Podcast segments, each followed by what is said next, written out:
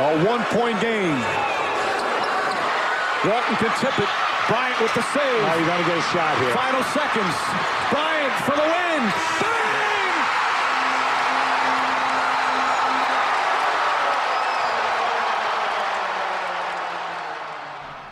Γεια σας και καλώς ήρθατε σε ένα ακόμη επεισόδιο του Jump Shot Show. Αυτό είναι το comeback επεισόδιο.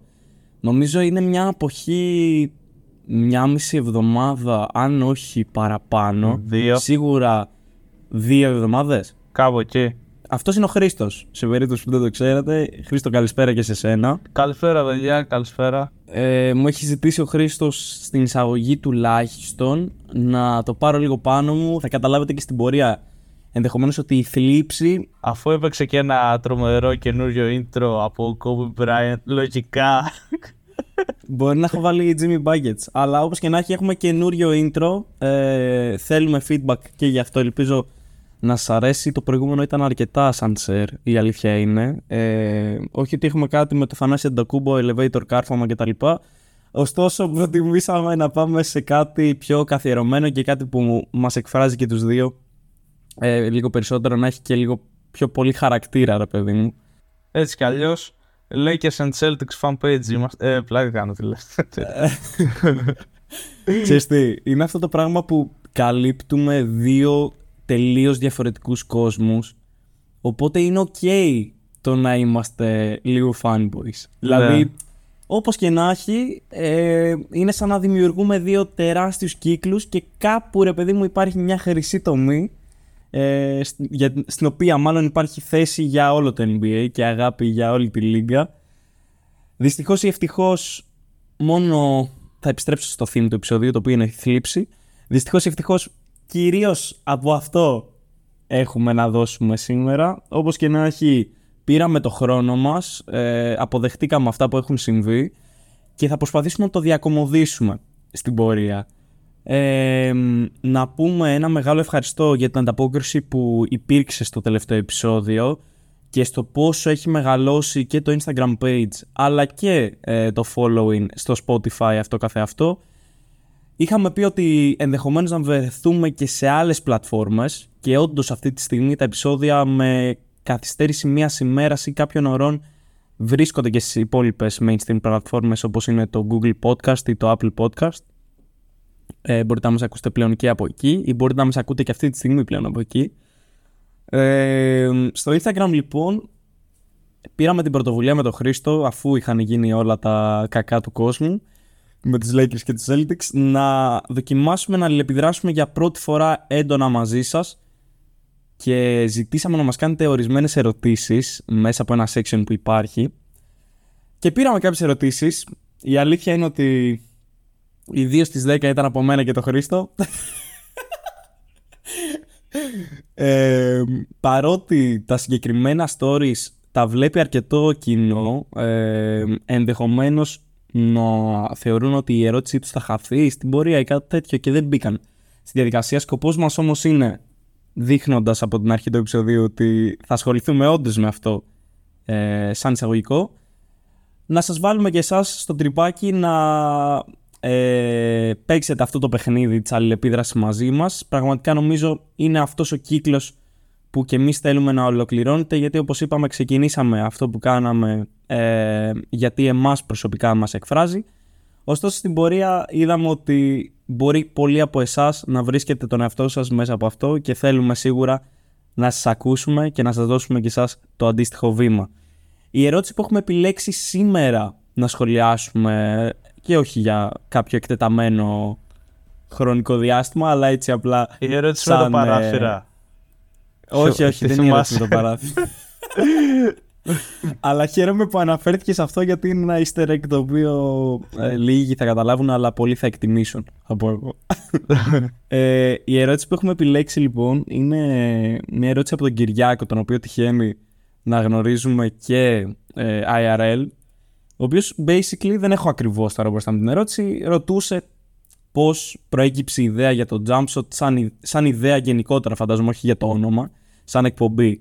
Ε, Χρήστο, θέλεις να το παρουσιάσεις εσύ, γιατί νομίζω στα πρώτα επεισόδια, στο πρώτο επεισόδιο, είχα πει κάτι εγώ σχετικά με αυτό και Και θέλω να δω πώς το βίωσες εσύ πιο πολύ. Δεν θυμάμαι τι είχες πει ακριβώς. Είχα πει απλά ότι έγινε πολύ γρήγορα. Εσύ, ας πούμε, πώς το είδες να συμβαίνει; Εντάξει, κοίτα, ε, υπήρχε, η ιδέα υπήρχε πάρα πολύ καιρό, ωστόσο η υλοποίηση έγινε από τη μία μέρα στην άλλη. Αυτά τα sessions στο Discord, γιατί εμείς ε, μπαίνουμε και ηχογραφούμε μέσα από το Discord, γινόντουσαν τουλάχιστον τρία χρόνια τώρα δηλαδή. Α, Δηλαδή θα μπαίναμε και θα συζητάγαμε όντως σαν να μας ακούει κάποιος ενώ δεν μας ακούει κανένα. Να. Εντάξει, ενδεχομένως όχι με τον ίδιο τόνο, αλλά όντως συζητούσαμε μπόλικες ώρες. Πιστεύω ότι ο ίδιος τόνο θα ήταν πολύ τηλεοπτικός, αλλά εντάξει. Ε, Α μην εκτεθούμε. Κοίτα, κοίτα. Αν βάλεις ε, λίγο τα επεισόδια όσο προχωράνε, σίγουρα Υπάρχει ε, διαφορά. αισθάνομαι ότι ακούω πιο πολύ το Χρήστο και πιο πολύ το Θάνο αντίστοιχα. Ναι, έχεις δίκιο. Εντάξει, σκοπός μας είναι κάποια στιγμή ε, τελείως οργανικά να μπορούμε να είμαστε οι αυτοί μας. Ναι. Ε, νομίζω καταλαβαίνετε και εννοείται ότι αν το εκτιμάτε αυτό ή αν θέλετε να δείτε συγκεκριμένες πτυχές δικές μας μπορείτε και πάλι να αλληλεπιδράσετε μαζί μας σε οποιοδήποτε από τα social στα οποία είμαστε ενεργοί. Ε, όπως και σε αυτό το επεισόδιο λοιπόν ο Χρήστος δοκίμασε να απαντήσει την ερώτηση του φίλου μας Κυριάκου. Στο επόμενο αντίστοιχα θέλω να πιστεύω ότι θα έχουμε μια διαφορετική ερώτηση ή αν όχι μία, αρκετές Μπορεί να τις κάνουμε Ε, κι εμείς και να τις απαντήσουμε. Δεν πειράζει καθόλου. Ε, Μπορεί. Μπορεί ο Κυριάκος να μην υπάρχει. Σκέψτε το λίγο αυτό. Ισχύει. Τώρα, νομίζω ότι το jump shot είναι μια καλή γέφυρα για να μπούμε πίσω σε τροχιά NBA. Ε, να μπούμε πάρα πολύ σιγά σιγά θα ήθελα προσωπικά. Δεν ξέρω αν συμφωνείς με αυτό. Δηλαδή θέλω να πάμε περιφερειακά. Έχουμε να κάνουμε τόσο καιρό επεισόδιο που τόσα, υπάρχουν τόσα πολλά πράγματα. Ε, δεν Σίγουρα μπορώ- δεν θα τα καλύψουμε όλα. Δεν θα τα κάλυψουμε όλα, όχι, προφανώς. Σίγουρα, σίγουρα. Μπορούμε να κάνουμε μια μικρή αναφορά ξέρω εγώ, σε ό,τι θυμόμαστε, γιατί δεν τα θυμόμαι κιόλας. για την απουσία μας να πούμε ότι οφείλεται καθαρά ας πούμε το χρονικό πρόγραμμα το οποίο δεν μπορούσε να συμβιβαστεί με τίποτα μεταξύ μας και ταυτόχρονα η θλίψη που προσωπικά τουλάχιστον μου προκαλέστηκε αρκετά νωρίς. δεν θέλω να πω. θελη- θ- Θέλω να πω μου βασικά. προκλήθηκε. Ναι, Να αλλά είμαστε σωστοί. άμα είχε τελειώσει εκείνη την Τετάρτη στο 4-0 το Celtics Heat, ε, μέχρι την Παρασκευή πιστεύω θα έβγαινε ένα επεισόδιο, αλλά για κάποιο λόγο ήθελα να μας κάνουν να το πιστέψουμε μέχρι τελευταία στιγμή. Αυτό ήταν, ε, ξέρεις, ε, slot tease. Είχαμε δύο μπονουσάκια και δεν εμφανίστηκε ποτέ το τρίτο. Ναι. Αυτό το πράγμα. Να πούμε ότι στο μεσοδιάστημα βρέθηκα από κοντά εγώ με τον Χρήστο. Ε, μπορεί αυτό να μην ακουστεί ε, ή να μην σας ενδιαφέρει σαν jump shot, αλλά συνέβη. Παιδιά, τρομερή φάση. Λες και σε βλέπω το για πρώτη φορά στη ζωή μου. Συμβαίνει αυτό το πράγμα. Δηλαδή, νομίζω ότι είναι κάτι που μπορούμε να μοιραστούμε στο jump shot γιατί αφορά εμάς τους δύο. Ισχύει. Ε, ε, ακούγεται πολύ, πολύ, πολύ, πολύ συναισθηματικό και είναι άλλο τόσο. Όπως και να έχει, είμαστε πίσω. Ε, αλλά spoiler alert, μάλλον όχι για πολύ, γιατί ενδεχομένως ένας από τους δυο μας να χρειαστεί να υπηρετήσει μακριά από το σπίτι τη μαμά πατρίδα και ταυτόχρονα και οι δύο έχουμε την εξεταστική η οποία έρχεται κατά πάνω μας Να. για να μπω σε ρυθμούς NBA και έχω φύγει. Έχω φύγει άκλαυτος. Κοίτα, χωρίς να θέλω να μπω στο σχολιασμό του μάτς, μπορώ να κρατήσω τουλάχιστον ότι το μόνο θετικό με τον αποκλεισμό των Celtics είναι ότι δεν θα ξα... να χρειαστεί να ζήσω με δύο ώρες ύπνο την υπόλοιπη... τους υπόλοιπους μήνες. Να σου πω κάτι. Όταν νικάς όμως είναι worth it. Δεν ξέρω. Ναι, Αν και από ένα σημείο και μετά σίγουρα το έχω πει και στο, στο προηγούμενο επεισόδιο όταν που μιλήσαμε για τα προβλήματά μας. ε, Δεν ξέρω. Το, θη- η θεματική των επεισοδίων γυρνάει προς τα εκεί σιγά σιγά. Δεν καταλαβαίνω γιατί. Αλλά νομίζω κα- σε κάποιο επεισόδιο είχαμε ξεκινήσει λέγοντας ότι παίζει θέμα με τον ύπνο και, τη- και το watch time τέλος πάντων του NBA. είναι πολύ δύσκολο. Όπως και να έχει, Χριστάρα μου, μην αγχώνεσαι γιατί ο Jimmy Butler ε, πρόσεξε για σένα. σε ευχαριστώ, φρόντισε. ευχαριστώ Jimmy. Thank you, Jimmy, thank you. Τέλος πάντων, λοιπόν, τα παιχνίδια θα έρθουν σε λίγο. Ε, να πούμε, όπως ξεκινήσαμε και στο προηγούμενο επεισόδιο, για να μπούμε πάλι περιφερειακά, για λίγη προπονητική, λίγο front office, τι συμβαίνει τον καιρό που απουσιάσαμε. Να πούμε ότι σύμφωνα με τα τελευταία δημοσιεύματα έχουμε τον Nick Nurse στους 76ers, οι οποίοι πηγαίνουν από τον δόκτορα στο νοσοκόμο. Δεν ξέρω αν υπάρχει μια, θε- μια θεματική εκεί πέρα, αντίστοιχα. Που δεν το είχα Επίσης σκεφτεί. έχουμε... Τι, τι, τι; Δεν το είχα σκεφτεί αυτά. ναι, ναι, ναι. Έχουμε και καινούργια προπονητή στο Milwaukee, ε, τον Adrian Griffin. Έλα, ρε. Δεν θα καθίσουμε. το θυμήθηκες. το είπα σωστά. Το είπα σωστά. Δεν θα καθίσουμε να σας πούμε ότι ξέραμε ποιος είναι ο συγκεκριμένος άνθρωπος πριν κλείσει στο Milwaukee. Είδαμε όπως όλοι και διαβάσαμε όπως όλοι ότι ήταν βοηθός προπονητής, προπονητής στο Τορόντο. Ε, Έχει, ο έχει κάποια Χρήστος... θεματάκια με τον νόμο. Α, ναι. Θες να το πεις αυτό; Ε, ουσιαστικά έχει κατηγορηθεί από την πρώην γυναίκα του Γκρίφιν για. Ε, πώς το λένε. Ε, Για abuse. abuse, ναι, κάτι τέτοιο. Το, Ωραία. το οποίο ε, για κάποιο λόγο οι Raptors το αγνόησαν παντελώς και Έχει ουσιαστικά δικαιωθεί ή απλά αυτό το case είναι στον αέρα; νομίζω απλά το θάψανε. Ωραία. Ας ελπίσουμε να πάει καλά αυτό. Ας μην έχουμε Ουντόκα Case Fall 2. Κάτι είδα πάντως ότι υπάρχουν ε, σκέψεις παρα, περαιτέρω. Δηλαδή μπορεί να μην έχει, να έχει κλείσει αλλά να μην έχει κλείσει κλείσει. Δηλαδή θεωρείς ότι μπορεί να είναι ας πούμε να αναλάβει κάποιο μικρότερο πόστο; Ναι, δεν ξέρω. Εντάξει. Τι θα γίνει Κοίτα, αυτό είναι το πιο ακριβώς. healthy. Αυτό είναι το πιο healthy σενάριο να πειραματιστούν οι Bucks ε, όσο έχουν αυτό το χρόνο γιατί έχουν άπλετο χρόνο στη διάθεσή τους και να βρουν τις κατάλληλες λύσεις όπως να- να πούμε κιόλας ότι οι Lakers για παράδειγμα ε, στην αρχή της σεζόν πέρυσι μαζί με το Ham έχουν υπογράψει και ως βοηθό προπονητή το Rashid Wallace. Όχι, το Rashid Wallace.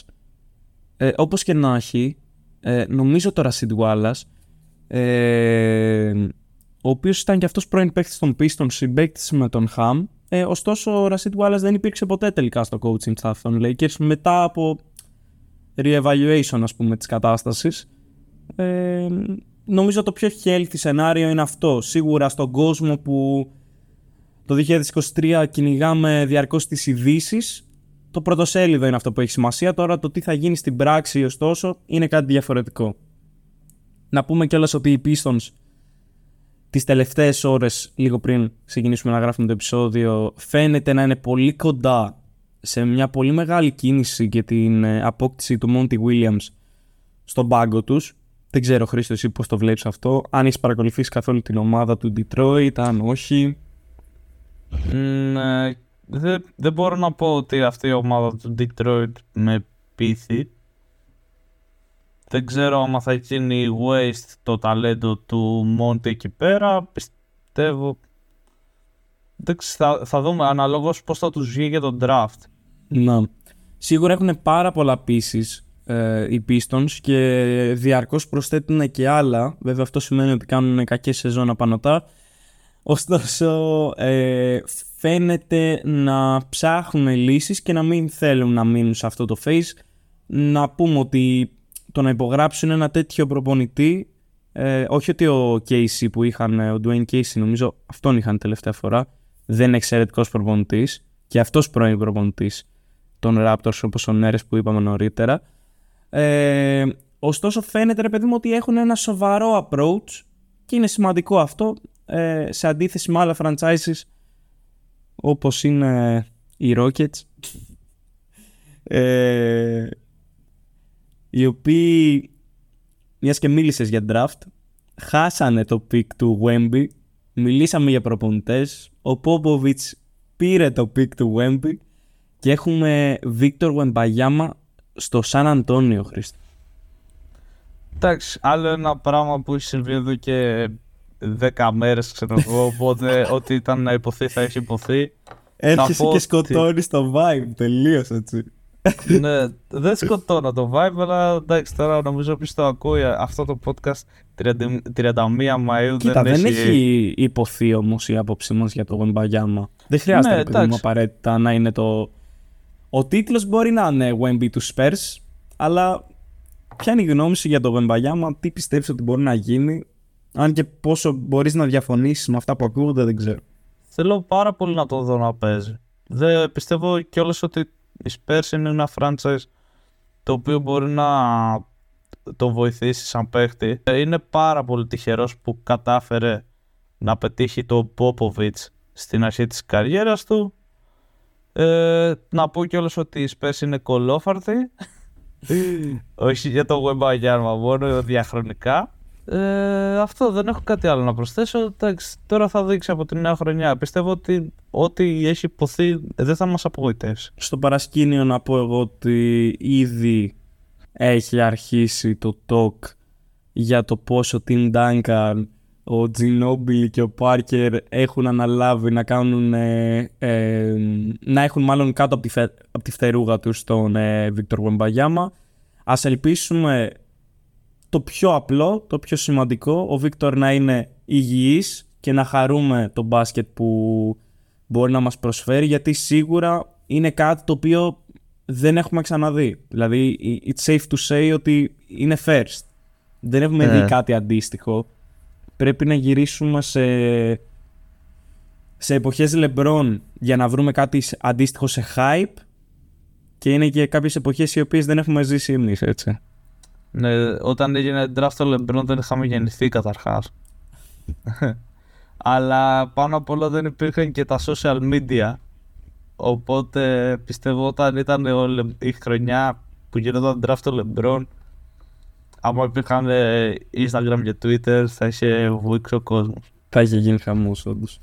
Εντάξει, εγώ να πω ότι αντίστοιχο hype βέβαια, ίσως όχι στον ίδιο βαθμό με το Wemby, αλλά επειδή ήταν στα χρόνια που είχα αρχίσει να πρωτοκαταλαβαίνω ότι εστί... μάλλον όχι εγώ προσωπικά, το community είχε γυρίσει το πρόσωπό του προς τα social media, το NBA community.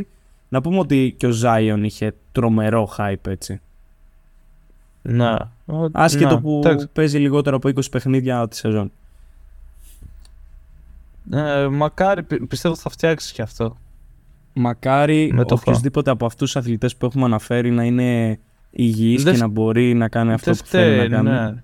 Σίγουρα. Δεν φταίει Σίγουρα. αυτός. Μπορεί να, μπορεί Εντάξει, να ακούγεται υπάρχει έτσι. και θέμα μενταλιτέ βέβαια ενδεχομένως γιατί πολλές φορές ακούμε ότι ο Ζάιορ ε, υστερεί στο κομμάτι της ψυχολογίας.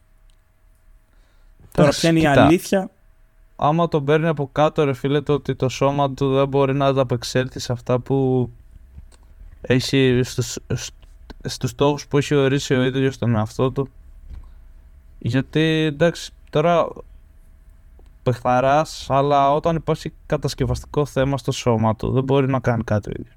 Σίγουρα. Σίγουρα.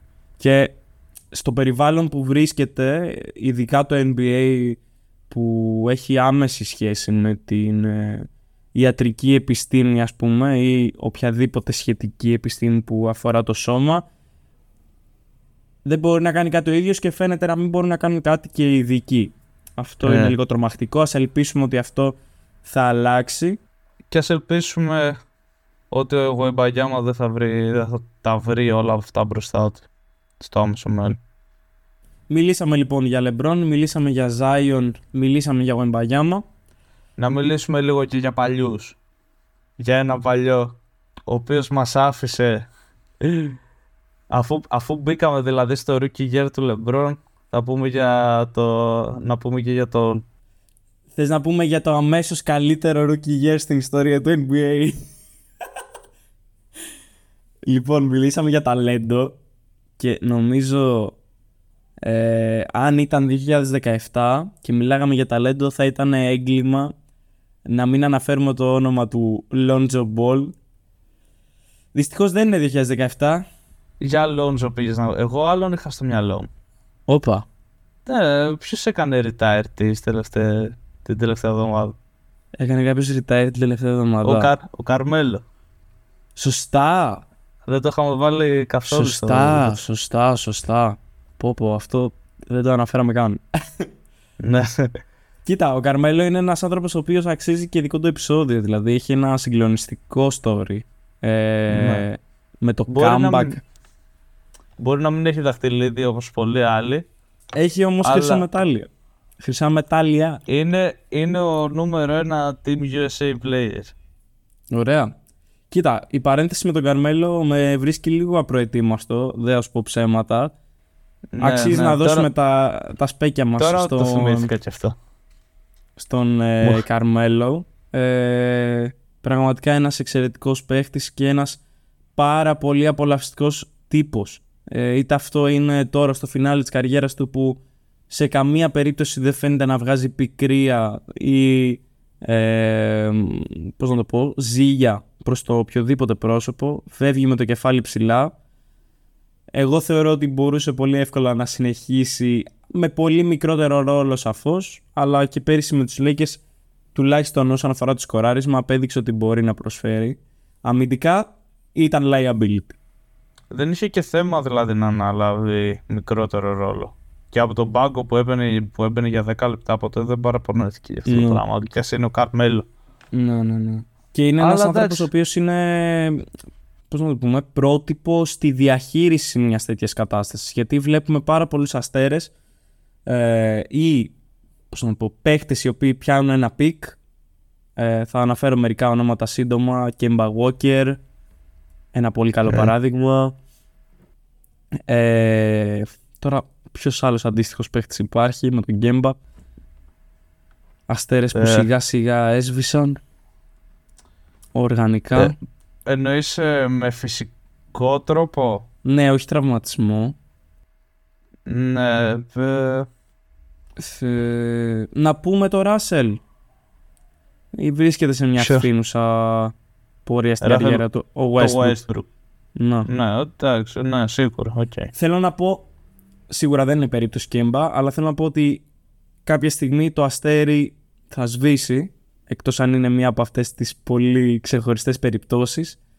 Είναι πολύ σημαντικό να ξέρεις πώς να διαχειριστείς εκείνη τη στιγμή. Ε, κανένας δεν γεννιέται γνωρίζοντας, αλλά φαίνεται ότι αυτοί που έχουν χάρισμα επικοινωνιακά, όπως ήταν ο Καρμέλο, ε, καταφέρουν να βγουν ακόμη πιο δυνατοί μέσα από αυτό και αυτό που αναφέραμε και νωρίτερα με το comeback είτε ήταν με τους Blazers είτε ήταν, είτε ήταν με τους Lakers αποδέχτηκε το ρόλο του, ε, συνειδητοποίησε την κατάσταση καλύτερα από τον καθένα ε, έκλεισε τα αυτιά του ας πούμε και προχώρησε ακόμη πιο δυνατός Respect στον Καρμέλο και σίγουρα θα λείψει από το παιχνίδι του μπάσκετ Σίγουρα. να κάνουμε για μια συντομή αναφορά σε αυτό και νομίζω μετά είμαστε έτοιμοι για παιχνίδια. Ε, έχουμε μια είδηση η οποία είναι εκ των έσω φαίνεται ε, στους Chicago Bulls. Οι ειδικοί θεωρούν ότι ο Λόνζο υπάρχει πιθανότητα να μην ξανααγωνιστεί ποτέ επαγγελματικά στο μπάσκετ. Ναι βαρύ το κλίμα. Ο Λόνζο να πω ότι προσωπικά είναι ένας παίχτης ε, που λόγω της περίοδου που μπαίνει στο NBA και τον τρόπο που μπαίνει στο NBA ε, ε, φαινόταν ή τουλάχιστον αυτού τον αέρα είχε προσδώσει και ο Magic Johnson και ο Rob Pelinka τότε στους Lakers φαινόταν ότι θα είναι αυτός που θα αναγεννήσει ας πούμε το franchise και πράγματι όταν ήρθε δύο χρόνια μετά το franchise ήταν καλά.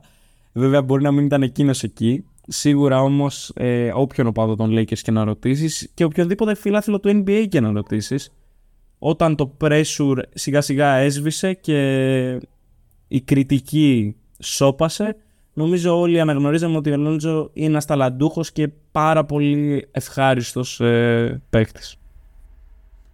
Ισχύει. Εντάξει, κοίτα, ακόμα δεν έχουμε κάποια επίσημη ανακοίνωση. Σίγουρα ας ελπίσουμε και πάλι να, να βγούμε ψεύτες. Εμείς και αυτοί που έχουν ε, διαρρεύσει τις συγκεκριμένες πληροφορίες. νομίζω σιγά σιγά ήρθε η ώρα να μιλήσουμε για τις σειρές. Ε, να το πάρουμε χρονικά ρε παιδί μου. Οι Lakers είναι αυτοί που θα αποκλειστούν πρώτοι ή αλλιώς το Denver είναι αυτό που θα προκριθεί πρώτος στους τελικούς. Ενδεχομένως να παρατηρήσετε ένα μοτίβο θα μιλήσουμε πιο πολύ ίσως για τους χαμένους σε αυτή τη φάση. Συγχωρέστε μας, θα προσπαθήσουμε να είμαστε αντικειμενικοί. Ωστόσο, theme, ε, theme flips είπαμε, οπότε... Δεν έχω προετοιμαστεί για να μιλήσω για τους χαμένους, η αλήθεια είναι. Όχι, ε. Όχι. Εντάξει, βασικά τώρα για τον Denver δεν ξέρω τι να πω πολύ.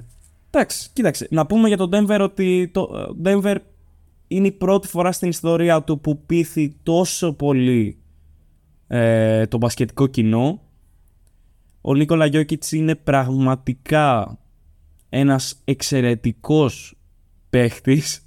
Ε, πράγματα τα οποία ξέραμε, ωστόσο όταν τα βάζεις και στο μεγαλύτερο stage που υπάρχει, που είναι σίγουρα η αρένα ενάντια στον Λεμπρόν, έχεις τη δυνατότητα να το αποδείξεις ακόμα και στον μεγαλύτερο κριτή σου, ακόμα και στον ε, άνθρωπο ο οποίος δεν θέλει να σε πιστέψει με τίποτα. Πραγματικά δεν νομίζω ότι υπάρχει εκεί έξω ο παραμικρός οπαδός του μπάσκετ, ο οποίος δεν θαύμασε αυτό που έκανε ο Νίκολα Γιώκητς και αντίστοιχα ο Μάρεϊ, ο οποίος ήταν και αυτός πραγματικά συγχρονισμένος, δηλαδή ο συντονισμός αυτών των δύο παιχτών ήταν απίστευτος. Ε, επειδή έτυχε να δω όλα τα παιχνίδια εκτός από το τελευταίο, καρδούλα μου δεν άντεξε, να πω απλώς ότι όταν οι Lakers προσπάθησαν ή υπήρξε η υπόνοια προσπάθειας για να πάρουν την οποιαδήποτε, όχι το οποιοδήποτε παιχνίδι, την, το οποιοδήποτε προβάδισμα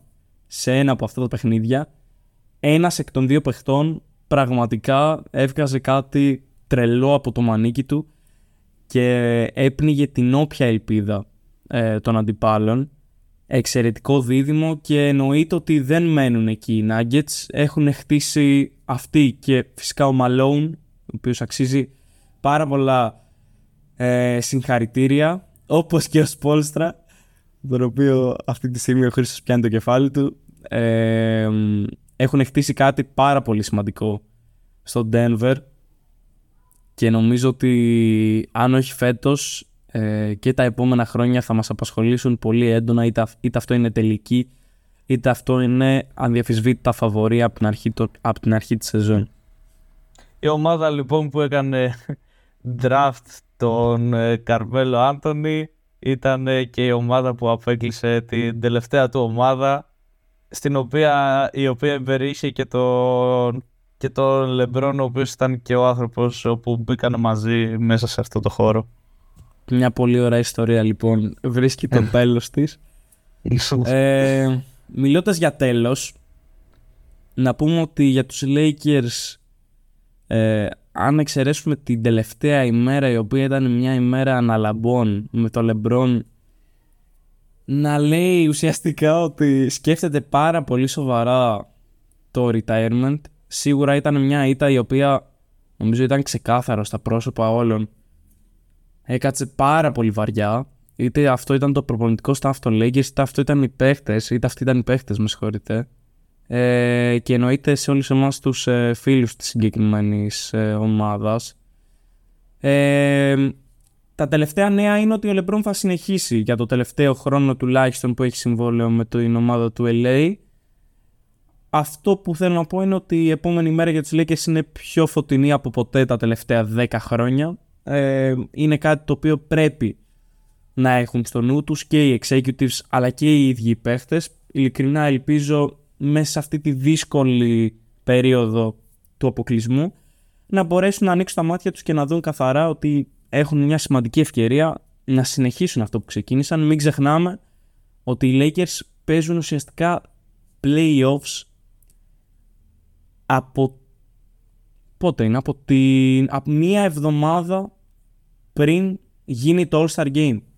Δηλαδή είναι κάθε παιχνίδι do or die για τους Lakers από τότε. Αυτή τη στιγμή έχουν την ευκαιρία να πάρουν χρόνο, να δουλέψουν σε ένα off-season και να επιστρέψουν ακόμα καλύτεροι. Σημαντικό για να γίνει κάτι τέτοιο είναι φυσικά η ανανέωση παιχτών κλειδιών.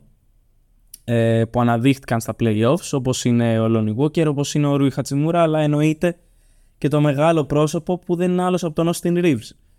Εννοείται ότι η αμυντική σειρά των Lakers πρέπει να συνεχίσει να είναι το βασικό προτέρημα.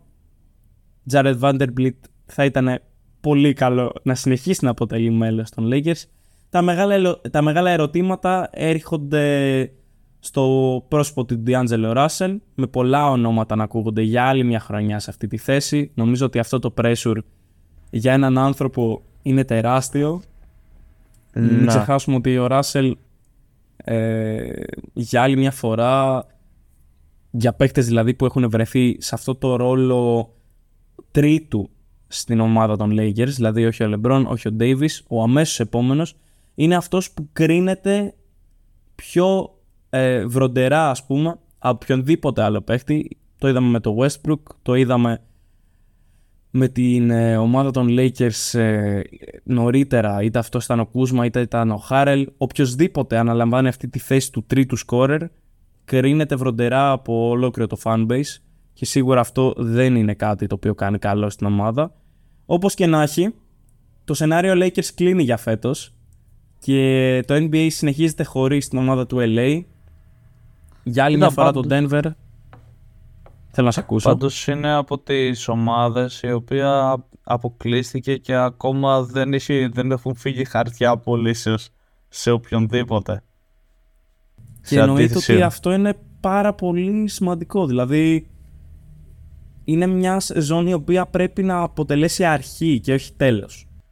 Να. Απλώς αυτό έρχεται σε κόντρα με το μέλλον του αδιαφυσβήτητα σημαντικότερου πυλώνα αυτής της ομάδας που δεν είναι άλλος από τον LeBron James. Πρέπει να δούμε τι θα γίνει με το μέλλον του LeBron. Ε, να υπενθυμίσουμε ε, και στον ίδιο, σε μια προσπάθειά μας να τον πείσουμε να μην φύγει, αλλά και σε αυτούς που μας ακούνε, ότι ο LeBron αγωνίστηκε από το Game 5 στο Golden State μέχρι και το τελευταίο παιχνίδι με τους Nuggets με πρόβλημα στον τένοντα ε, που βρίσκεται πίσω από τη φτέρνα κοντά στον Αστράγαλο ε, ήταν ξεκάθαρο ότι ήταν αρκετά stiff δεν υπήρχε το agility που υπήρχε νωρίτερα.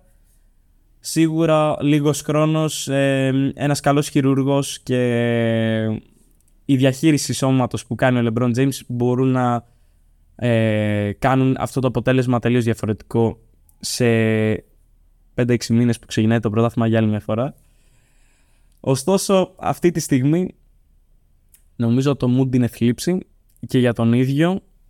Είχε μια πολύ σημαντική ευκαιρία αλλά η αλήθεια είναι ότι οι Nuggets είναι αυτοί που θα βρεθούν στους τελικούς. Ε, η αλήθεια είναι πως και εμένα προσωπικά σαν Θάνο, για να κλείσουμε και με αυτό το matchup, με χαροποιεί που αυτή η ομάδα ε, κατάφερε να κερδίσει τους Lakers. Δηλαδή είναι, είναι μια μπασκετική ομάδα που χαίρεσαι να βλέπεις, ε, χαρακτήρες οι οποίοι είναι αρκετά ευχάριστοι και καθόλου ενοχλητικοί ε, κατά βάση, αν εξαιρέσουμε συγκεκριμένα πρόσωπα. Michael Porter Jr. για σένα μιλάω. Όπως και να έχει, αυτή είναι η σεζόν για τους Lakers και το Denver συνεχίζει μπαίνοντας για άλλη μια φορά σε μια σειρά και συγκεκριμένα τελικούς ως το φαβορή. Λες να έχουν προλάβει να κάνουν ε, διακοπές μέχρι τώρα. Ένα τρίμερο πρέπει να έχει φύγει ο Γιώκητς. Ο, ο Γιώκητς είναι Σερβία τώρα και κατεβαίνει, κατεβαίνει χαλκιδική για μπανάκι. Πήγε στα αργελάδια του και επιστρέφει τώρα πίσω στο Denver. Χρήστο, τι έγινε με τους Celtics; Εντάξει. Ε, κοίτα, νομίζω ότι οι Celtics με το που έκαναν τον κόσμο να πιστεύει σε αυτούς ε, τους πούλησαν απευθείας. Εντάξει, κοίτα, προχωράμε. Υποθέτω ήταν μια χρονιά που ξεκίνησε γεμάτη αναποδιές για τους hit αυτή η χρονιά εντωμεταξύ σκέψου ότι ε, ξεκίνησε με το να βλέπουμε τον Butler με extensions. το θυμάσαι αυτό; In case you forgot, guys. Κοίτα. Ναι. Σκέψου λίγο να σκάσει τελικούς έτσι. Ναι, Εντάξει, ε, δεν, γενικά μου φάνηκαν λίγο χαμένοι στην αρχή της σεζόν. Λες και είναι. Πραγματικά. Λες και έχουν, χάσει, έχουν ξεχάσει ποιοι είναι. Είχαν και ένα πολύ μέτριο ρεκόρ. Μέχρι και το τέλος. Δηλαδή, μέχρι το τέλος της regular season, μέχρι και το πρώτο match on play-in, νόμιζες ότι πρόκειται για ηθοποιούς. Να με επιτραπεί η έκφραση. Ναι, είχαν ένα, είχαν ένα ρεκόρ ίσα ίσα για να φτάσουν στο play-in tournament που ακόμα και στο play-in tournament χάσανε. Ε, από τους Hawks ε, τους οποίους οι, Celtic, οι Celtics απέκλεισαν. Ε, αφού κέρδισαν λοιπόν τους Bulls με τα χίλια ζόρια στα τελευταία λεπτά του αγώνα κατάφεραν να κάνουν secure την 8η θέση. Και έπειτα ο διακόπτης μάλλον του Μαϊάμου γύρισε ε, απέκλεισαν τους Bucks που βρισκόντουσαν στην πρώτη θέση οι οποίοι ήταν ένα από τα μεγαλύτερα φαβόρη για το πρωτάθλημα. Απέκλεισαν τους Knicks που ήταν στην πέμπτη θέση χωρίς επίσης κάποια ιδιαίτερη δυσκολία. Φάνηκαν να, το, να την έχουν αρκετά υπολέχο και αυτή τη σειρά. Και τέλος απέκλεισαν και τους Celtics που βρισκόντουσαν στη δεύτερη θέση. Εκπλήρωσε ουσιαστικά τα λόγια του ο Butler που είπε μετά τον περσινό αποκλεισμό ότι του χρόνου θα είμαστε πάλι εδώ και του χρόνου θα τα καταφέρουμε. Αυτό μετά το παιχνίδι, το, μετά το Game 7 πέρυσι. Ναι, ναι, μετά από αυτό το. Τι να δηλαδή πω, το σενάριο ήταν ακριβώς το ίδιο, απλώς όντως αυτή τη φορά κέρδισαν. Ναι, γενικά αυτό το matchup τα τελευταία δύο χρόνια δεν έχει απογοητεύσει καθόλου. Ναι, Είναι ναι. ένας κανονικός πόλεμος. Ε, οι Heat βέβαια μπήκαν σε όλα τα παιχνίδια ως underdogs, ακόμα και στα, παιχ- στο παιχνίδι που, κέρδιζα, η σε- που κέρδιζαν τη σειρά 3-0. Πάλι ήταν το φαβορή για την νίκη ήταν οι Celtics. Σημαντικό να πούμε ότι πριν αρχίσει η σειρά, ακριβώς πριν αρχίσει η σειρά, με το που σχηματίστηκε αυτό το matchup, Ναι. θυμάσαι τις πιθανότητες που έδινε το E ESPN. Όχι, δεν θυμάμαι, για θύμισε μου. 97% Boston Celtics, Ε. 3% για το Miami. 3%. Για να δώσεις 3% σε μια ομάδα πρέπει να μην είναι μπασκετμπολίστας ρε φίλε. πρέπει να είναι μπάσκετ εναντίον hockey. Πρέπει να είναι κάτι τελείως άσχετο. Νομίζω ότι αυτά τα στατιστικά πραγματικά δεν έχουν καμία ουσία, καμία αξία. Δεν ξέρω, απλά προκλητικά τα βρίσκω, δεν ξέρω. Ναι, ίσως, αλλά φαντάζομαι δεν βγαίνουν. ε, Γι' αυτό είναι και στατιστικά, ρε, εσύ. Είναι, βγαίνουν από αλγόριθμους, δεν βγαίνουν από Να, την κρίση. Ναι, ναι, ναι. Ναι, σίγουρα. Ας ελπίσουμε ότι δεν είναι κάποια άποψη που έχει υποθεί από άνθρωπο αυτή. Ε, όχι, δεν είναι. Δεν είναι σίγουρα. Ε, Τέλος πάντων, ε, να συνεχίσω για τους Hit. Παίζουν ε, από την αρχή κιόλας χωρίς το Χείρο και τον Ολαντίπο. Ακόμα και όταν, οι- Απίστευτο και αυτό. ναι, ακόμα και όταν οι Celtics ισοφάρισαν την, το 3-0, κράτησαν την ψυχραιμία τους, άντεξαν την πίεση, έβαξαν το παιχνίδι τους και κέρδισαν το 7ο χωρίς κάποια ιδιαίτερη δυσκολία. Από την άλλη, Έχουμε. Έχουμε. κα- Βασικά, συνέχισε. Συνέχισε, sorry. από την άλλη οι Celtics τα έκαναν όλα λάθος. Σίγουρα η σειρά δεν χάθηκε στο 7ο παιχνίδι. Η σειρά χάθηκε από πολύ νωρίς. Ε, βέβαια υπήρχαν και οι ατυχίες οι οποίες εντάξει δεν δικαιολογούν τίποτα αλλά για να τις κάνουμε και αυτές ένα mention ο Tatum έπαιζε με γυρισμένο αστράγαλο από την πρώτη φάση του παιχνιδιού ο Robert Williams στα 14 λεπτά ε, τον έπιασε ίωση και πήγε στα αποδητήρια και έκανε μετό. ναι, έγινε γι' αυτό. Ε, τι άλλο; Α, ο Brogdon από το τρίτο παιχνίδι έπαιζε σαν... έπαιζε με τραυματισμό. Στο έκτο έλειπε κιόλας και γενικά η απόφαση του να μπει στο 7ο και να παίξει ήταν κάτι τελείως λάθος. Τελείωσε με πλήν 15 και ήταν σαν να παίζουμε με λιγότερο παίχτη. Ε, δηλαδή, όπως είναι κάθε φορά το να παίζει με τον Brogdon. εντάξει, δεν θα συμφωνήσω σε καμία περίπτωση. αλλά Και εγώ αστείευα. ναι, δεν μπορώ να... Δεν ξέρω τώρα τι τον περιμένει από τον χρόνο το Brogdon. Ε, όπως επίσης δεν ξέρω τι περιμένει από το χρόνο το φίλο μου τον Τζέιλεν ο οποίος επίσης είχε ένα τραυματισμό στον καρπό και αυτό βέβαια συνδυάστηκε με το μάλλον χειρότερο performance της καριέρας του. Τέλειωσε το παιχνίδι με 8 turnovers. Έπαιρνε γενικά πάρα πολύ λάθος αποφάσεις. Φαινόταν χαμένος τελείως. Χρήστο, μπορώ και εγώ να σε ρωτήσω κάποια πράγματα ή να σχολιάσω κάτι και να μου Ναι. απαντήσεις σε αυτό; Με τα χαράς.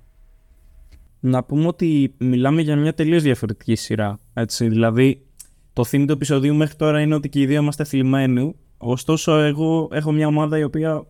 Πω, πω, αυτό είναι πάρα πολύ προσωπικό. Ελπίζω όποιος ακούει το επεισόδιο ε, ειλικρινά να καταλαβαίνει την υποκειμενικότητα σαν, ε, σαν ποσοστό στο πόσο μπαίνει τέλος πάντων μέσα στο επεισόδιο αυτό. Τέλος πάντων, η δικιά μου ομάδα έφυγε σκούπα 4-0. Τα λέγαμε. Η ελπίδα δεν υπήρξε ποτέ στα μάτια μου.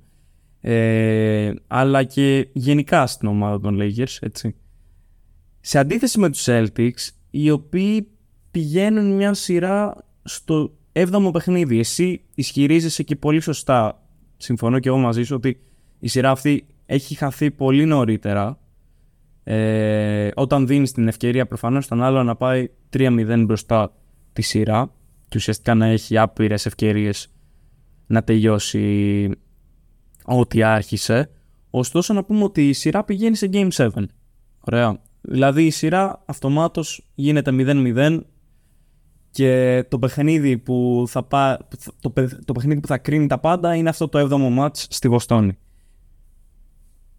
Βλέποντας λοιπόν μέρος αυτού του παιχνιδιού και διαβάζοντας από εδώ και από εκεί την τακτική που ακολούθησαν οι Celtics πώς αισθάνεσαι για την επιλογή των Celtics ας πούμε να δουν ένα παιχνίδι να φεύγει από τον έλεγχό τους νωρίς σχετικά δηλαδή από τα μέσα της πρώτης περίοδου ε, αν όχι από την αρχή της δεύτερης και να επιλέξουν να πάνε σε βεβαιασμένες προσπάθειες καταλήγοντας να έχουν 21 τρίποντα με μόλις 4 εύστοχα στο ημίχρονο.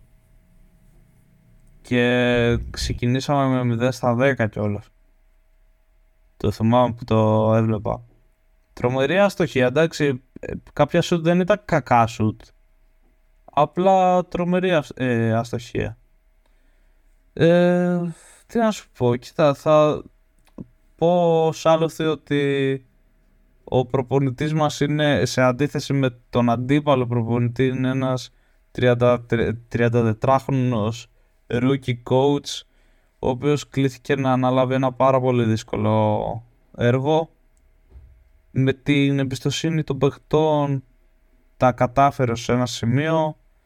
Ωστόσο πιστεύω ότι τα πράγματα πέρσι με το Νουντόκα ήταν πολύ πιο σταθερά, πολύ πιο consistent. Τώρα για, για το Game 7 σου είπα φάνηκε επίσης πάρα πολύ κούραση, πάρα πολύ καταπίεση. Δεν άντεξαν οι παίχτες δε... και είναι φυσιολογικό. Δεν είναι κάτι περίεργο. Καν- δηλαδή κάνουν άθλους αυτοί οι άνθρωποι. Δεν παίζουν μπάσκετ. Νομίζω το, το γεγονός προε- που έφερε τέλος πάντων τόση, ε, τόσο attention στο αποτέλεσμα του 7ου παιχνιδιού είναι το momentum που απλώς είχε ανεχτήσει οι Celtics γιατί να πούμε ότι έχουν ξαναυπάρξει σειρές που θα πάνε σε ένα Game 7 προφανώς έτσι αλλά είναι πολύ λίγες και συγκεκριμένα πέντε μαζί με τους Celtics ε, και τους Heat σε αυτή, την, ε, σε αυτή τη σειρά οι σειρές οι οποίες θα βρεθούν στο 3-3 αφού έχουν ήδη βρεθεί στο 3-0 Νομίζω τρεις είναι. Τρεις. Είχα τρεις, την όχι εντύπωση ότι είναι κάτι. τέσσερις. OK, OK, OK. Ε, με τους Celtics θα δω τέσσερι. Οκ. Όπως και να έχει είναι πολύ μικρό το ποσοστό και μιλάμε έτσι για την ιστορία του NBA, όχι για φέτος ή τα τελευταία 10 χρόνια. Ωστόσο αυτό το 151-0 συνεχίζει, συνεχίζει να υπάρχει. Ε, είναι πάρα πολύ δύσκολο να αλλάξει. Ήταν μια πολύ καλή ευκαιρία φέτος, αλλά OK. Whatever. Σου λέω, εγώ κρατάω το ότι θα κοιμάμαι ήσυχος για το υπόλοιπο καλοκαίρι. Ήταν Τέλεια. μια. Άρα, Ήταν, άρα μη- το theme δεν είναι θλίψη. Να το διορθώσουμε, να πούμε ότι είναι κούραση. ήταν, Έτσι, γιατί είδαμε Μμμ. κούραση από τους Lakers, είδαμε έτσι καταπονεμένα κορμιά, είδαμε ε, mentality καταπονημένο, ψυχολογικά είχαν φθαρεί ε, τα σκαριά των παιχτών. Είδαμε κάτι αντίστοιχο και στην ομάδα των Celtics και είδαμε κάτι αντίστοιχο σε αυτούς μας. Οπότε ας αλλάξουμε τη θλίψη και ας πούμε ότι απλά ήμασταν κουρασμένοι. Εδώ κουράστηκα εγώ που τους έβλεπα τόσο καιρό, ρε φίλε. Δε, Ναι. αυτοί δεν θα κουραστούν που παίζουν, Ναι. που παίζουν ένα μήνα τώρα κάθε δύο μέρες παιχνίδι. Αυτή είναι, αυ- η- αυτή είναι η πραγματικότητα. Ε, προφανώς αυτή τη στιγμή θα ζυφτάρουμε λίγο το energy γιατί έχουμε ζευγάρι τελικών. Κυρίες και κύριοι, το 2023 στους τελικούς του NBA Let's go. το matchup μας είναι Denver Nuggets Miami Heat. Για πολλούς ένα ε, anti-hype, ας με επιτραπεί η έκφραση, matchup. Ωστόσο αποδεδειγμένα, δηλαδή και οι δύο ομάδες να πούμε ότι όχι απλά δίκαια, νομίζω πιο δίκαια πορεία για τους τελικούς δεν έχει υπάρξει.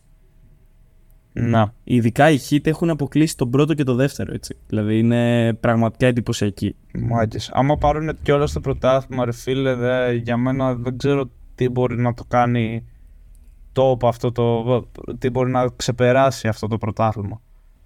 Λοιπόν, και για τη χάρη του στατιστικού, με βάση αυτό που λες Χρήστο, να σου πω ότι η Heat είναι μόλις η δεύτερη ομάδα στην ιστορία του σύγχρονου NBA, δηλαδή από το 84 και μετά, που θα βρεθεί στους τελικούς ξεκινώντας από την 8η θέση την πορεία του στα playoffs. Και εννοείται πως καμία άλλη ομάδα δεν έχει κατακτήσει κιόλας τον τίτλο. Και να πούμε ότι οι Heat δεν μπαίνουν με πολύ μικρές πιθανότητες σε αυτό το ζευγάρι. Κοίτα, μπαίνουν με πολύ μικρές πιθανότητες, αλλά Ε. σε, ό- σε ό,τι έχουν μπει μέχρι στιγμής είχαν πολύ μικρές πιθανότητες. Οπότε, παρά το ότι τα πράγματα μέχρι στιγμής είναι πάρα πολύ... δυ- Τα πράγματα από εδώ και πέρα είναι πάρα πολύ δύσκολα για τους Heat. Ε, ποιος να τους πει τι ξέρω εγώ, δεν έχουν... να κάνουμε quote ε, τον coach Spolstra, ο οποίος σε ερώτηση που του έγινε για τον Vincent και τον Caleb νομίζω, οι οποίοι ήταν εξαιρετικοί και δυστυχώς δεν αναφερθήκαμε σε αυτούς. Τα πούμε σε Ε, λίγο. Ωραία, ωραία.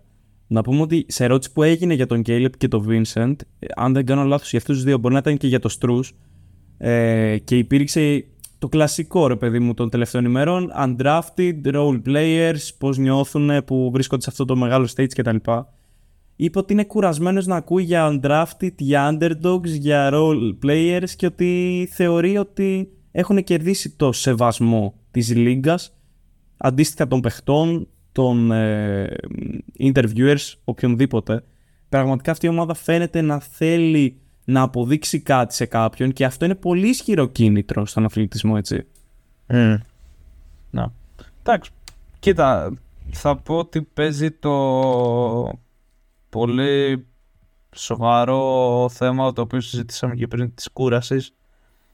Γιατί εντάξει μπο- μπορεί αυτή που τους κατέβαλε η κούραση να ήταν οι Celtics αλλά το γεγονός ότι οι Heat προχώρησαν δεν σημαίνει ότι ε, όλη αυτή η κούραση έφυγε από πάνω τους. Παραμένουν Σίγουρα. πάρα πολύ καταπονεμένοι ε, και έχουν δεν, έχουν, δείξει και σημάδια κούραση. Και με Σίγουρα. τους ε, Knicks. δεν έχουν και το πάρα πολύ μεγάλο ρόστερ ώστε να μπορούν να μπορούν να ξεκουραστούν και όλα οι βασικοί παίκτες. Δηλαδή, πέρα από το, α- άμα δεν παίξει ο Αντεμπάγιο, ξέρω εγώ, 40 λεπτά, δεν ξέρω πώς θα βγει η δουλειά. Να μην ανησυχείς, θα παίξει ο Kevin Love, ο οποίος για άλλη μια φορά πήγε playoffs, πάει τελικούς. ναι, εντάξει. Από τον πάγκο βέβαια, αλλά Σίγουρα. μπράβο. Με, με αγάπη όλα γίνονται, Χρήστο μου. Με αγάπη όλα γίνονται. ε, νομίζω και φταίς σε όλο αυτό που έχει συμβεί γιατί έχεις φροντίσει να κάνεις praise σχεδόν τη μισή ομάδα του Μαϊάμι όσο έπαιζε με τη Νέα Υόρκη σαν να μην είχες καταλάβει ότι αυτό έρχεται κατά πάνω σου. Εντάξει, δεν είναι στεναχωριέμαι, ρε φίλε. Κοίτα, μπορεί Ναι, να, ναι. υποσ- να υποστηρίζω μια ομάδα, αλλά πάνω απ' όλα μου αρέσει να βλέπω το άθλημα υγιές, Σίγουρα. να προχωράει, να βλέπουμε τέτοιες διαμάχες. Σίγουρα, σίγουρα. Και γενικά όλο αυτό εννοείται ότι αστείευομαι και όπως είπα και νωρίτερα είμαι πάρα πολύ χαρούμενος που είδα ακόμα και την ομάδα μου ή την ομάδα του Χρήστο αντίστοιχα να χάνει από οι πολύ ικανότερες ομάδες. Mm. Δηλαδή ομάδες οι οποίες φαινόταν, φαινόντουσαν ενδεχομένως και φαίνονται ακόμη πολύ πιο ικανές, ε, πείθουν πολύ περισσότερο τουλάχιστον στο συγκεκριμένο χρονικό, ε, στη συγκεκριμένη χρονική περίοδο. Τώρα, έχεις να πεις κάτι σχετικά με το συγκεκριμένο ζευγάρι σαν matchup; Ε, θέλεις να αναφέρεις κά- κάποιο στατιστικό, κάτι, κάποια πεποίθηση; Αρχικά να πω μια έτσι σαν ιστοριούλα η Ναι. οποία εντάξει όταν την έγραφα εγώ δεν ήταν ε, καν γνωστή δηλαδή πίστευα ότι έγραφα κάτι πολύ unique αλλά τελ- τελικά έχει, έχει ακουστείς σε όλο τον κόσμο τώρα αυτό για τον Caleb Μάρτιν ο οποίος ε, ήταν ε, παίχτης στο Hornets και έγινε cut τη σεζόν του 2021 και έμεινε ελεύθερος. Εκεί πέρα μπαίνει στη ζωή του ο αγαπημένος μας artist, ο J. Cole. Σωστά. Ο... Ιστοριάρα. Έτσι έπρεπε να έχει ξεκινήσει το επεισόδιο. ναι. Ο, ο οποίος ρε φίλε παίζει και αυτός μπάσκετ. Ναι. Έχει ένα ιδιωτικό γυμναστήριο στο οποίο όπου προπονούνται και άλλοι παίκτες του NBA. Το Και- Dreamers, για αυτούς που ξέρουν, νομίζω Ναι. έτσι λέγεται το gym. Ναι, και ένας παίκτης ο οποίος έκανε τη διαφορά από τους υπόλοιπους ήταν ο Κέλεπ Μάρτιν. Ε, αυτό έκανε το goal να έρθει να καλέσει ό,τι επαφή είχε στο κινητό του με, στο χώρο του NBA ώστε να μπορέσει να του βρει μια δεύτερη ευκαιρία.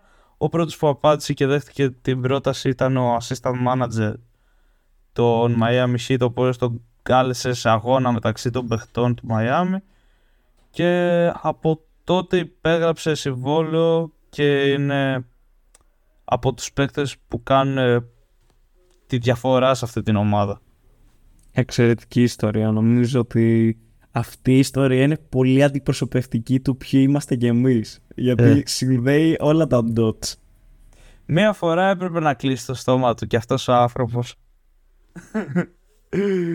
Αλλά εντάξει, τι να πω, υποστηρίζουμε το άθλημα όπως είπα. Τέλειο. Νομίζω ιδανικό, ιδανικό αυτό το κλείσιμο. Απλά θα ήθελα να πούμε και έτσι ένα-δύο λογάκια για το ζευγάρι σαν ζευγάρι. Εγώ να πω πολύ Ε. σύντομα ότι μέχρι τώρα, ό,τι έχει υποθεί στο συγκεκριμένο podcast, μέσα άκρης έχει ε, αντιπροσωπεύει και την πραγματικότητα. Μπορεί βέβαια να είπα ότι οι Lakers αργά ή γρήγορα θα πάρουν την νίκη ενάντια στο Denver. Παραλίγο αφεντικό. Εντάξει, δεν Δυστυχώς ήταν μακριά. φιλαράκια μου. Να σου πω και κάτι. Μπορεί να ήταν. ε, Το 4-0 δεν είναι Τα αντιπροσωπευτικό. είδα τα μάτς, Χρήστο. Τα είδα τα μάτς. Ούτε το σκορ τα αντιπροσωπεύει, αλήθεια. Ούτε Ωραία. το σκορ. Δηλαδή, είναι αυτό που σου είπα νωρίτερα ότι εάν υπήρχαν περισσότερα push από τη μεριά του LA, θα έβλεπες ακόμη πιο ακραία καλάθια από τη μεριά του Denver. Δηλαδή, δεν υπήρχε πιθανότητα αστοχίας. Το θέμα ήταν ποιο νάσο από ποιο μανίκι θα βγάλει αυτή η ομάδα και πραγματικά ο Τζόκερ και η παρέα του έκαναν περίπατο. Σε μια, ενάντια σε μια πολύ κουρασμένη ομάδα των Lakers, οι οποίοι εννοείται, μη φανώ και πώς να το πω, ότι κρίνω πάρα πολύ σκληρά το σπίτι μου, ε, εννοείται ότι έδωσαν τη μάχη, την καλύτερη πιθανή μάχη που μπορούσαν να δώσουν, έτσι. Με τα adjustments, με οτιδήποτε. Ε, ωστόσο, η συγκεκριμένη μάχη δεν μπορούσε να νικηθεί. Όπως και να έχει, ε, εγώ να πω ότι το Denver είναι για μένα το φαβορή στη συγκεκριμένη σειρά. Ωστόσο δεν θα μου κάνει εντύπωση να δούμε ένα, μια μακριά όπως και να έχει ένα long series ε, το οποίο από ένα σημείο και μετά αν υπάρξει το 2-2 ας πούμε σαν σκορ οποιαδήποτε στιγμή μες στη σειρά ειλικρινά το κομμάτι του απρόβλεπτου αποτελεί το 110%. Δεν είναι μια σειρά η οποία αν με ρωτήσεις τι μπορεί να συμβεί, θα σου πω κατευθείαν ότι θεωρώ ότι δεν μπορώ να προβλέψω με τίποτα. Ή τουλάχιστον να προβλέψω προφανώς δεν μπορώ με ακρίβεια. Αλλά μια ε, πεποίθηση, μια ιδέα μπορώ να την έχω. Αλλά ταυτόχρονα είναι η τελική του NBA και οι δύο ομάδες έχουν βρεθεί εκεί με τους παθή τους. Ε, συνεπώς δεν μπορούμε να ξεγράψουμε καμία από τις δύο ομάδες, κανέναν από τους ε, αστέρες των ομάδων και εννοείται κανέναν από τους ρολίστες γιατί μην ξεχνάμε ότι αυτές οι δύο ομάδες έχουν βρεθεί εκεί αναδεικνύοντας παράλληλα και ρολίστες.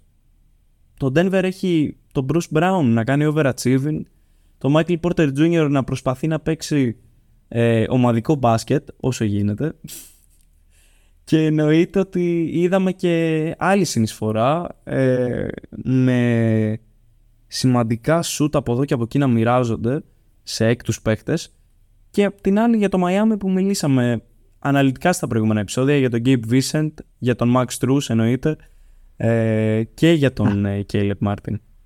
Να. Και, και τον είπε Celeb. Κοίτα, ε, δεν θέλω να είμαι έτσι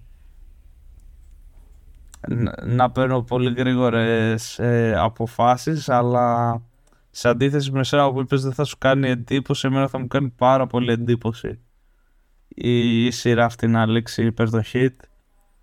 Όχι ότι επειδή είναι κακή η ομάδα ε, ε, τελείως το αντίθετο πιστεύω για τους hit αλλά δεν μπορώ να δω πως μια ομάδα όπως οι Nuggets.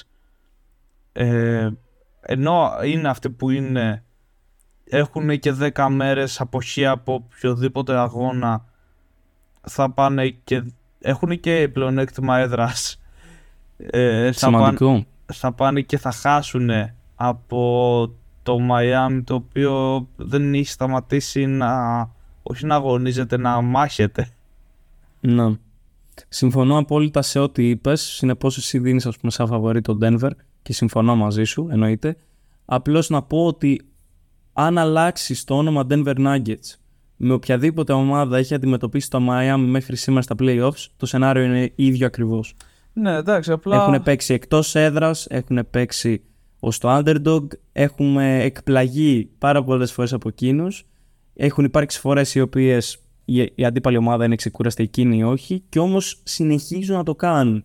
Σίγουρα τα παραμύθια έχουν τέλος.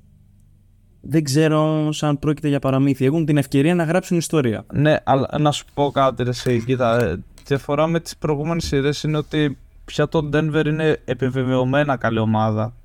Σε αντίθεση με τους Bucks π.χ. Ναι, OK, OK, OK, το καταλαβαίνω αυτό που λες. Θεωρείς ότι έχουν περάσει ας πούμε το stage ε, πιστεύουν σε αυτούς πολύ περισσότερο από ό,τι πίστευε το Milwaukee και η Βοστόνη αντίστοιχα; Να. Να, ε, OK. Okay. Σεβαστό. Και σου λέω, εντάξει τώρα το παράγοντα κούραση είναι μεγάλη υπόθεση. Τέλεια. Ίσως να είναι και ένα λάθος. Είναι και το μεγαλύτερο ε, αρνητικό που έχει ο σχηματισμός του NBA για μένα το ότι δεν αφήνει τις ομάδες να πάρουν ε, ανάσα μετά από το τέλος τη σειρά. Δηλαδή τώρα πότε τελείωσαν σε Επιβραβεύει αυτόν που νικάει ταχύτερα. Το καταλαβαίνω. Ναι, αλλά θα μπορούσε να δώσει μια εβδομάδα διάλειμμα, αρεσί. Ναι. Δεν ξέρω. Είναι λίγο τάξη. Και το αυτό είναι πολύ. είναι δομικό πρόβλημα. Καλά κάνεις και το σχολιάζεις και αναφέρεσαι σε αυτό, ωστόσο είναι σίγουρα κάτι που άμεσα δεν μπορεί να αλλάξει. No. Λοιπόν, Χριστό, πραγματικά ανυπομονώ να έρθει η ώρα να μιλήσουμε ξανά ε, σε οποιοδήποτε επίπεδο και να αλληλεπιδράσουμε μέσα από το προφίλ μας ε, γύρω από τους τελικούς. Πραγματικά η γιορτή του μπάσκετ με τα όλα της. Έχουμε μια φορά το χρόνο την ευκαιρία να ζήσουμε αυτό το πράγμα. Μου φαίνεται τρελό ότι μετά από αυτή τη σειρά που ήταν ε, hits με τους Celtics. Έχει κι άλλο. Τώρα ξεκινάνε οι τελικοί. Έχει κι άλλο. Πραγματικά αυτό είναι ακραίο. Και νομίζω εκεί, αλήθεια, τελευταίο πράγμα που λέω για τους Lakers, εκεί είναι που την πάτσαν και οι Lakers. Δηλαδή, ήταν ένα τόσο huge series αυτό με το Golden State που τελειώνοντας, ε, λες έχει κι άλλο. Ρε φιλέ, δεν αντέχω, δεν έχω πάρει ανάσα. είναι αυτό. Λοιπόν, no more Lakers, ε, no more Celtics. Ε, από σήμερα, Jimmy Butler.